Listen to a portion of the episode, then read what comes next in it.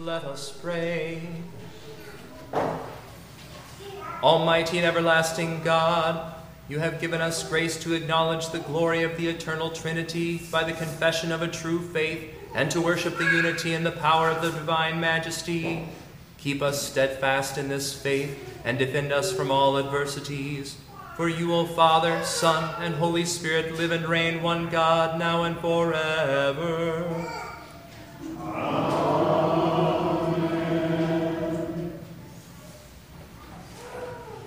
The Old Testament reading for the festival of the Holy Trinity is from Isaiah chapter 6. In the year that King Uzziah died, I saw the Lord sitting upon a throne, high and lifted up, and the train of his robe filled the temple. Above him stood the seraphim. Each had six wings. With two he covered his face, and with two he covered his feet, and with two he flew. And one called to another and said, Holy, holy, holy is the Lord of hosts. The whole earth is full of his glory. And the foundations of the threshold shook at the voice of him who called, and the house was filled with smoke. And I said, Woe is me, for I am lost, for I am a man of unclean lips, and I dwell in the midst of a people of unclean lips. For my eyes have seen the King, the Lord of hosts. Then one of the seraphim flew to me, having in his hand a burning coal that he had taken with tongs from the altar. And he touched my mouth and said, Behold, this has touched your lips. Your guilt is taken away, and your sin atoned for. This is the word of the Lord.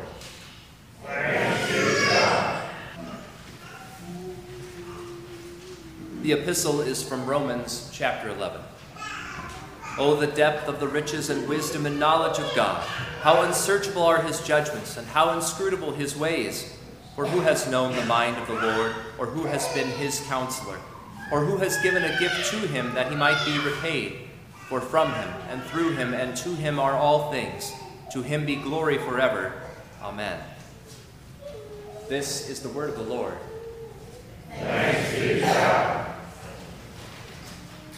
The Holy Gospel according to St. John, the third chapter.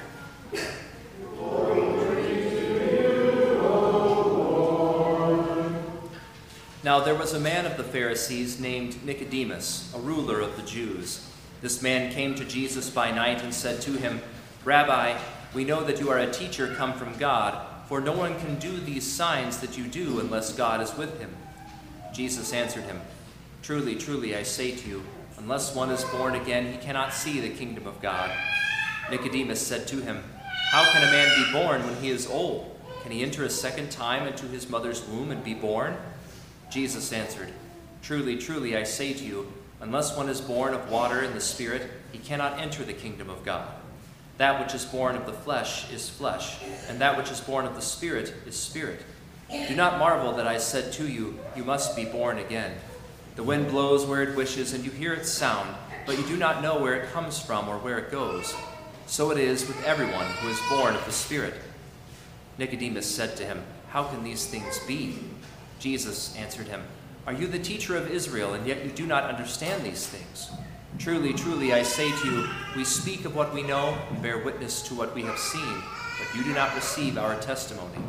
If I have told you earthly things and you do not believe, how can you believe if I tell you heavenly things? No one has ascended into heaven except he who descended from heaven, the Son of Man. And as Moses lifted up the serpent in the wilderness, so must the Son of Man be lifted up, that whoever believes in him may have eternal life. For God so loved the world that he gave his only Son, that whoever believes in him should not perish but have eternal life. For God did not send his Son into the world to condemn the world, but in order that the world might be saved through him. This is the gospel of the Lord. Praise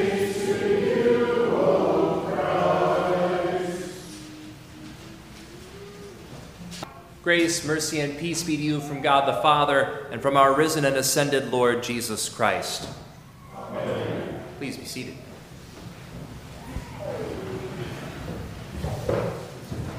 Dear saints in Christ Jesus, today we ponder and we celebrate the greatest of God's mysteries, the truth of his triune nature. In other words, today we celebrate the truth of who God is and how he has revealed himself to us one God in three persons, Father, Son, and Holy Spirit. As we confessed in the Athanasian Creed, the Catholic faith is this that we worship one God in Trinity and Trinity in unity, neither confusing the persons nor dividing the substance. Now, that word Catholic simply means that this is what the true church of all times and all places has confessed. It's a fascinating thing to me that our Christian ancestors spent centuries digging deeply into Holy Scripture in order to clearly and faithfully confess the truth of the Trinity. Christian bishops, pastors, and theologians from throughout the world poured themselves into deep study of the Hebrew Old Testament and Greek New Testament, being careful to not misunderstand what God has revealed about himself in his holy word. All three Christian creeds are faithful to Holy Scripture.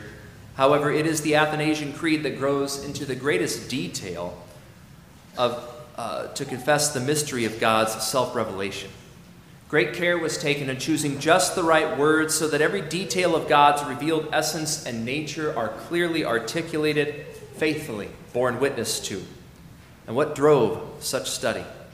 What moved these men to live and breathe God's word in such a way that they met in separate councils that spanned centuries? They wanted to know and confess God rightly, and they wanted to combat false teaching. And all of this for the sake of the church and the sake of the world. Thanks be to God. Well, compare the diligent study of our spiritual ancestors to us today, and, well, you might feel a little sheepish. We come to Trinity Sunday, and what is set before us is a priceless inheritance of the church, a faithful and detailed confession of who God is and what He has done for our salvation, and all of it from the truth of Holy Scripture. Some of you are excited to confess the Athanasian Creed on Trinity Sunday, but Many look at this historic confession of the faith and think, wait a minute, what? Huh? Why is it so long? What is all this about?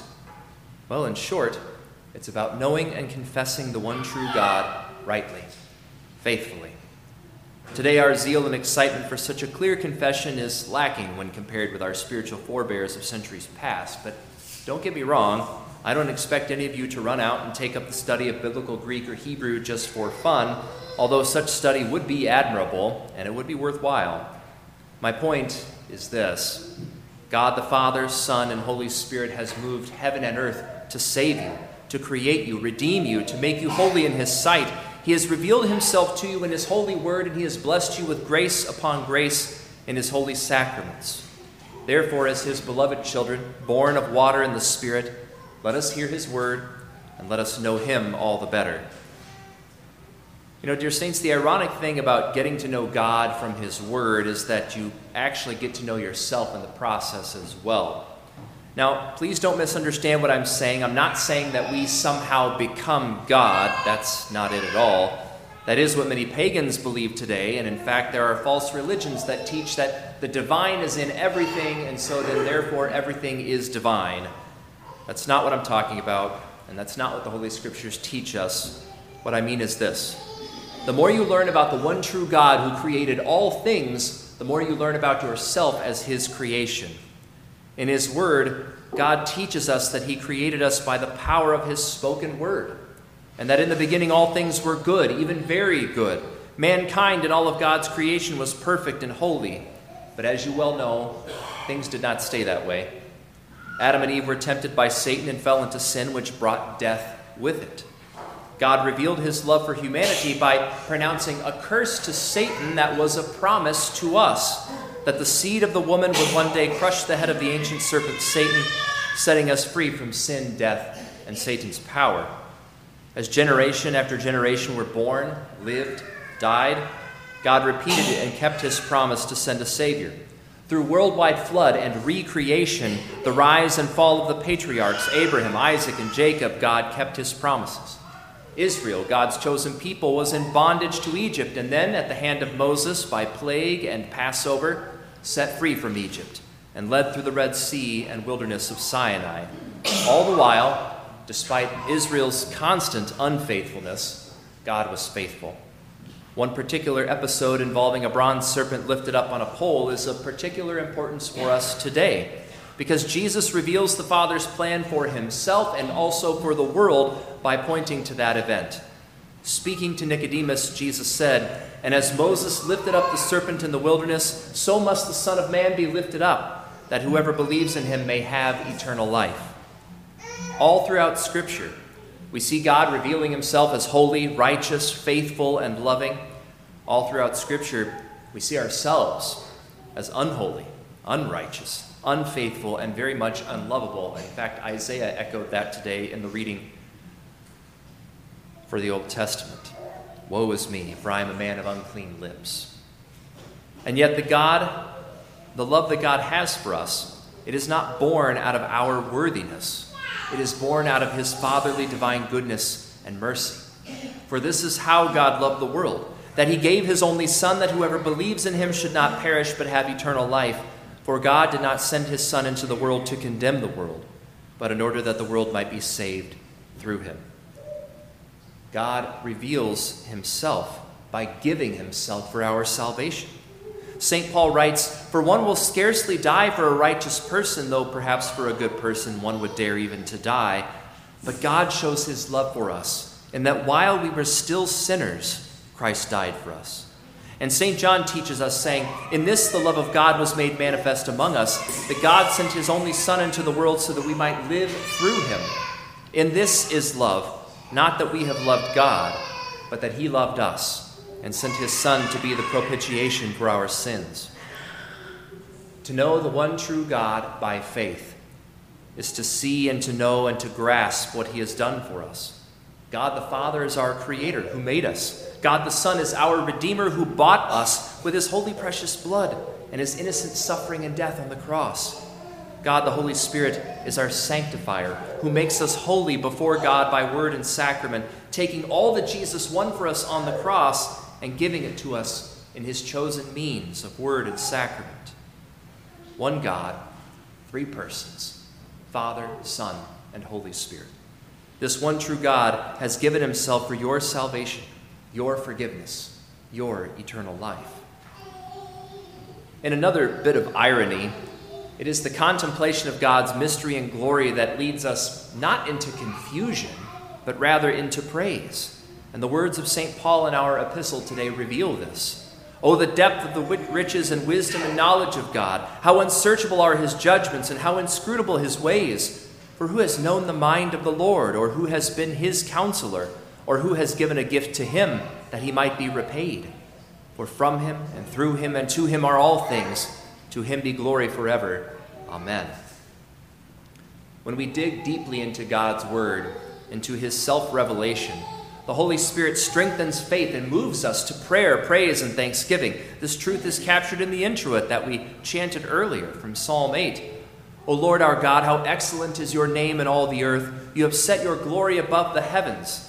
Out of the mouths of babes and nursing infants, you have ordained strength. What is man that you are mindful of him? and the Son of Man that you visit him.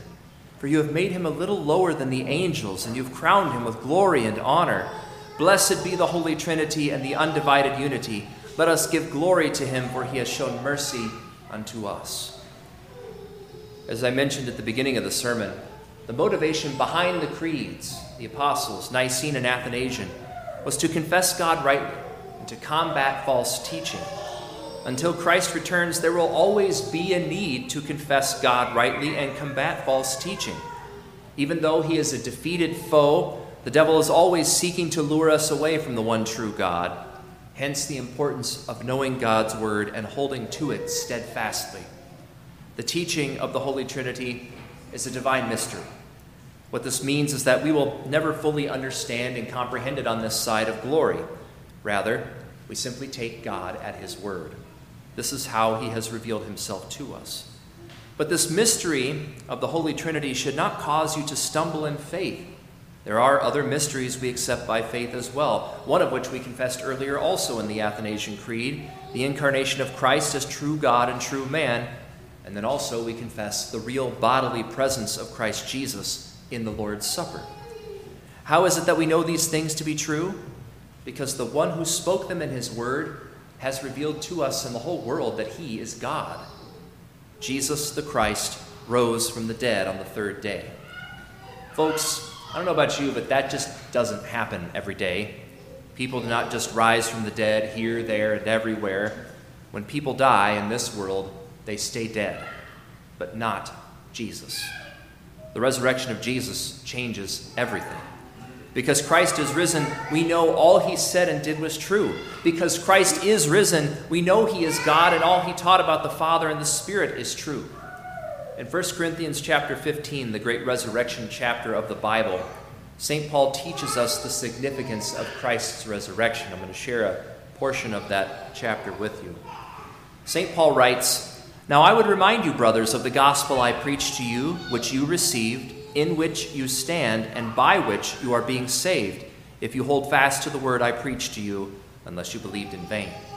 For I delivered to you as of first importance what I also received that Christ died for our sins in accordance with the Scriptures, that he was buried, that he was raised on the third day in accordance with the Scriptures, and that he appeared to Cephas, then to the twelve. Then he appeared to more than 500 brothers at one time, most of whom are still alive, though some have fallen asleep. Then he appeared to James, then to all the apostles. Last of all, as to one untimely born, he appeared also to me. For I am the least of the apostles, unworthy to be called an apostle because I persecuted the church of God. But by the grace of God, I am what I am, and his grace toward me was not in vain. On the contrary, I worked harder than any of them, though it was not I, but the grace of God that is with me. Whether then it was I or they, so we preach, and so you believed. Now, in the next section, he continues and really digs into the truth of the resurrection. St. Paul writes Now, if Christ is proclaimed as raised from the dead, how can some of you say that there is no resurrection of the dead? But if there is no resurrection of the dead, then not even Christ has been raised. And if Christ has not been raised, then our preaching is in vain and your faith is in vain. We are even found to be misrepresenting God because we testified about God that He raised Christ, whom He did not raise, if it is true that the dead are not raised. For if the dead are not raised, not even Christ has been raised. And if Christ has not been raised, your faith is futile, and you are still in your sins. Then those who have fallen asleep in Christ have perished. If in Christ we have hope in this life only, we are of all people most to be pitied. But in fact, Christ has been raised from the dead, the firstfruits of those who have fallen asleep. For as by a man came death, by a man has come also the resurrection of the dead. For as in Adam all die, so also in Christ shall all be made alive. Dear saints in Christ Jesus, by the power of the Holy Spirit, we believe in the one true God, the only true God there is. There are no others. Sure, there are fakes and unworthy substitutes. Sinful human hearts are always seeking to worship anything but the one true God. This is how our corrupted human nature works. We needed God to save us. We needed God to fulfill His own holy Ten Commandments because we could never keep them perfectly in thought, word, or deed. We needed God to die and rise for us, and He has done all of those things. As our Lord said on the cross, it is finished, fulfilled, accomplished. All that was necessary for the forgiveness of your sins, Jesus accomplished it. All that was necessary for your salvation from death and hell, Jesus accomplished it. Remember, this is how God loved the world that he gave his only Son, that whoever believes in him should not perish but have eternal life. For God did not send his Son into the world to condemn the world, but in order that the world might be saved through him. You are saved. God the Father, Son, and Holy Spirit has saved you. He claimed you as his own in baptism, and he marked you with his own triune name. He set you apart for eternal salvation. He has filled you with his Holy Spirit. The one true God is with you and for you. Day in and day out, He provides your daily bread, and He upholds you with His word and spirit. His word is true, His promises are real, and at the proper time, He will return and reveal Himself fully to you and all the world. As we confessed, at His coming, all people will rise again with their bodies and give an account concerning their own deeds. And those who have done good will enter into eternal life, and those who have done evil into eternal fire. This is the Catholic faith. Whoever does not believe it faithfully and firmly cannot be saved. Although the close to the Athanasian Creed may trouble you, as it does so many each and every year, there is really no need to worry. Those who have done good are those who have faith in Christ, for faith in Christ is the ultimate good. And even that gift of faith is something that God gives to you by His Spirit. Those who have done evil are those who reject Christ as Savior, for rejecting Christ as Savior is the one unforgivable sin. It is the ultimate evil in God's sight. Therefore, you and all believers in Christ can rest in what Jesus has accomplished for you. There's nothing left undone, it is finished. Jesus has done it all for you in his life, death, resurrection, and ascension. Salvation is God's free gift to all who trust in Christ as Lord and Savior. By the working of the Spirit through the gospel, you trust in Christ and you rejoice in his mercy and love. And in just a moment, the living Christ himself, Jesus himself, will again come to you in and under bread and wine, as he has faithfully promised to do until his return on the last day. He comes not to threaten, not to frighten, but to forgive, to bless, to strengthen, and to console you. The one true God, Father, Son, and Holy Spirit, is your God, and he is for you. He is the God of your salvation, and you belong to him. In the name of the Father, and of the Son, and of the Holy Spirit. Amen. The peace of God, which passes all understanding, guard your hearts and minds in Christ Jesus our Lord. Amen. In peace, let us pray to the Lord. Lord for an ever growing understanding of the depths of God's riches, wisdom, and knowledge through His Word, that we may glorify Him forever, let us pray to the Lord. Lord for the missionaries of our church as they go to the ends of the earth with the gospel, that many may hear of God's love in Christ Jesus and be saved through faith in him. Let us pray to the Lord. Lord for faith to believe that since the Lord has given us new birth through holy baptism, we truly are his children and will not be abandoned to Hades, but will see eternal life in his kingdom. Let us pray to the Lord. For Joseph, our president, Michael, our governor, and all whom God put in authority over us, that the Lord, enthroned as King forever, would bless them with wisdom, humility, and understanding, that truth and justice may prevail in our land, and lawlessness may be kept at bay. Let us pray to the Lord. Lord, have mercy. For Michael Pete, John Brenneman, Vanessa Burmester, Charlotte Locke, Ron Lyon, Bob Rash, Erlene Lakey, Lisa Rash, and Ted Phillips, and all who suffer in our midst, that the Lord of hosts would uphold them in the truth that since he is at their right hand, they cannot be shaken, and that he would gladden their hearts, cause their tongues to rejoice, and make their flesh dwell in hope. Let us pray to the Lord. Lord, have mercy. That since there is no gift by which our Lord might be repaid, God would accept our humble offerings brought in thanksgiving for his benefits. Let us pray to the Lord. Lord. For all who commune, that by Christ's cleansing body and blood on our lips, our guilt may be taken away and our sin atoned for, that we would not be lost, but abide in his holy presence forever. Let us pray to the Lord. Lord. Hear us, Heavenly Father, for the sake of Christ Jesus our Lord, who lives and reigns with you in the Holy Spirit, one God, now and forever.